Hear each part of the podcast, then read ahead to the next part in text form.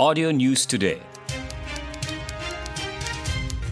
Audio News Today, 26 August 2020. And now here's Benedict Stevens with the evening edition.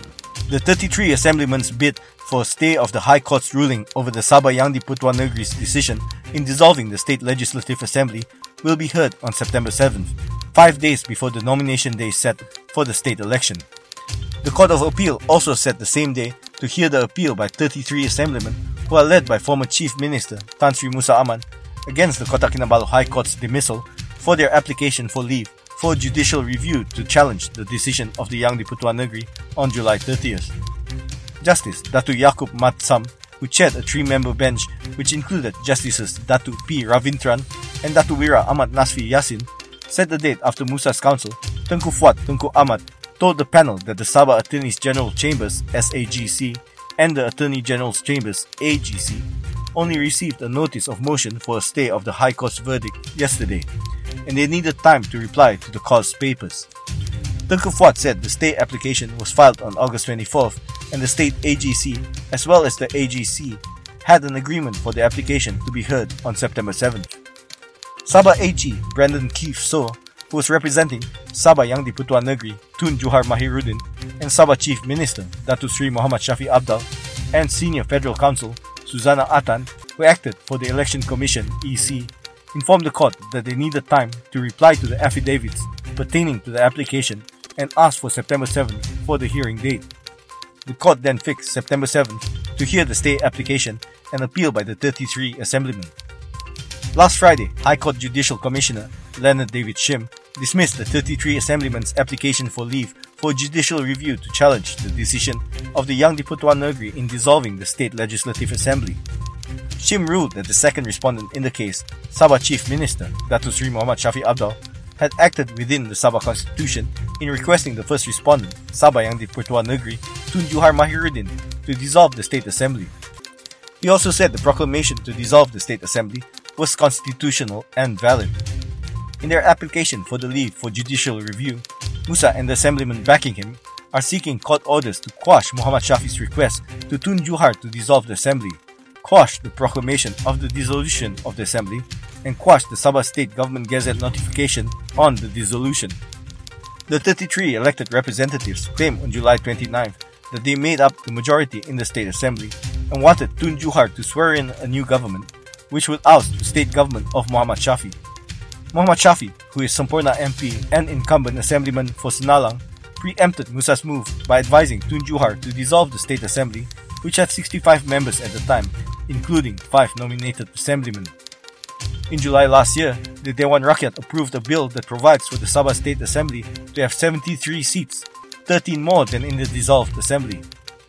The EC has fixed September 12 as the nomination day and September 26 for polling.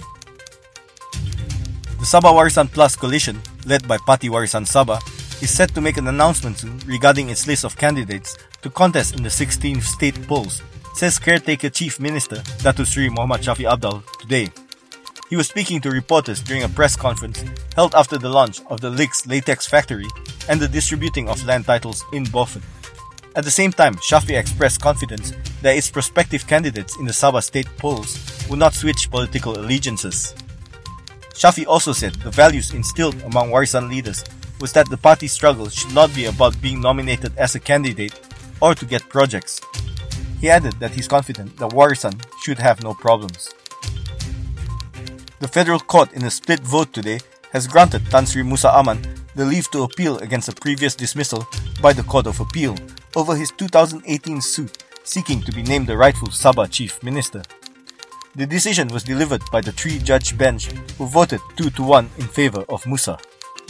Federal Court judges Datu Abdul Rahman Sebli and Datu Zabariah Muhammad Yusof voted in favor of Musa on the grounds that the appeal had fulfilled all the required thresholds to obtain a leave.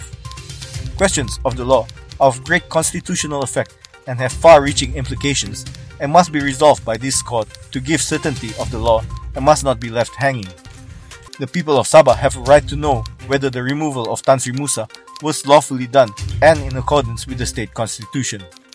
For this reason, Justice Zabariah and I will allow for this application, said Abdul Rahman.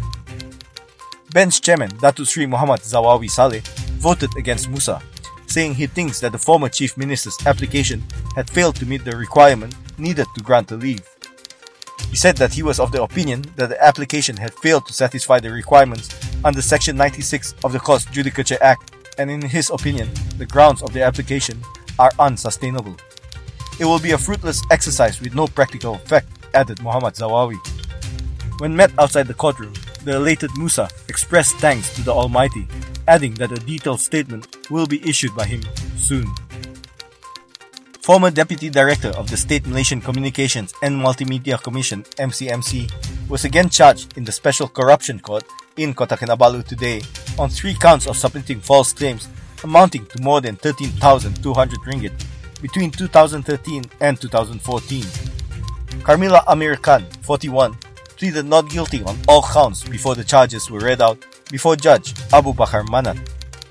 She was accused of fraudulently submitting false documents as genuine to claim expenses of the Klik Dengan Bijak program at MCMC Office Level 10, Menara MAA Kota Kinabalu between July 1, 2013 and August 5, 2014. Carmila, who was charged under Section 471 of the Penal Code and punishable under Section 468 of the same law, also entered the same plea to three alternative charges framed under Section 18 of the Malaysian Anti-Corruption Commission MACC Act, punishable under Section 24 of the same Act. On January 22nd, the accused also pleaded not guilty to six counts of criminal breach of trust amounting to 17,930 ringgit in 2015. Abu Bakar set bail at 10,000 ringgit with one surety, ordered Carmila to surrender her passport to the court, and required her to report to the MACC office once in two months. The court set September 28th for mention of the case. A 77 year old pensioner claimed trial at the High Court in Kota Kinabalu yesterday for trafficking in firearms in Ranau last year. Ansun, alias James Poto, was accused of trafficking in two air rifles, a Stephen air rifle automatic, and one pistol at 6.15 pm on August 6, 2019 at Kampung Kapatahan, Bundutuhan in Ranau. Ansun, who was wheelchair bound, pleaded not guilty before Judge Datu Nurchaya Haji Arshad to the charge under Section 7 of the Firearms Increased Penalties Act 1971. The charge carries a death penalty and imprisonment for life and whipping of not less than 6 strokes on conviction. Nurchaya fixed October 27 for first pre-trial case management of the case. The court also granted Ansun's counsel to make an amendment on the plea bargaining for the section and sentencing, which they filed on August 17. The prosecution, meanwhile, applied to file a fresh written application for revision to revoke the bail granted by the Sessions Court on Ansun on December 19, 2019, and one mention date to be fixed. Deputy Public Prosecutor Muhammad Khairuddin Idris informed the court that Ansun was initially charged in Sessions Court with the offence before his case being transferred to the High Court and that he was granted a bail of 15,000 ringgit fully deposited in two sureties. Nurchaya set September 28 for mention of revocation of the bail. Ansun was represented by counsel Faiza Abi Ibn. Former Federal Minister Dato Aziz Jamman had breached government confidentiality when he recently announced the unfinalized grant from the central government. The figure, according to Christopher Mandut, the political secretary to the minister in the Prime Minister's Department for Sabah and Sarawak Affairs, Datuk Sri Dr. Maximus Ongkili, has not been finalized as the matter was still being discussed. This disclosure by the Warisan leader is a breach of government secrecy and confidentiality as the matter has not been finalized because the Sarawak government has not agreed to the formula proposed by the Pakatan Harapan government. Specifically, Sarawak wants to know the basis of the formula used in the whole review process of the grants for the state.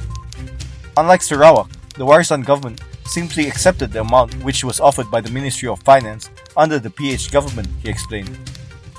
Mandut, who is also the Parti Bersatu Sabah youth chief, noted that any right-thinking Sabahan would agree that the 100% increase from 26.3 million ringgit to 56.3 million ringgit requires major review considering it has not been reviewed for 40 years. Further, the Sabah leaders in the current Perikatan National Government therefore concurred with the Sarawak stand to review the basis upon which the proposed revision was calculated. That is why the matter is still under discussion at the federal government level. Therefore, disclosure of the figures, as announced by Aziz, is a breach of government secrecy.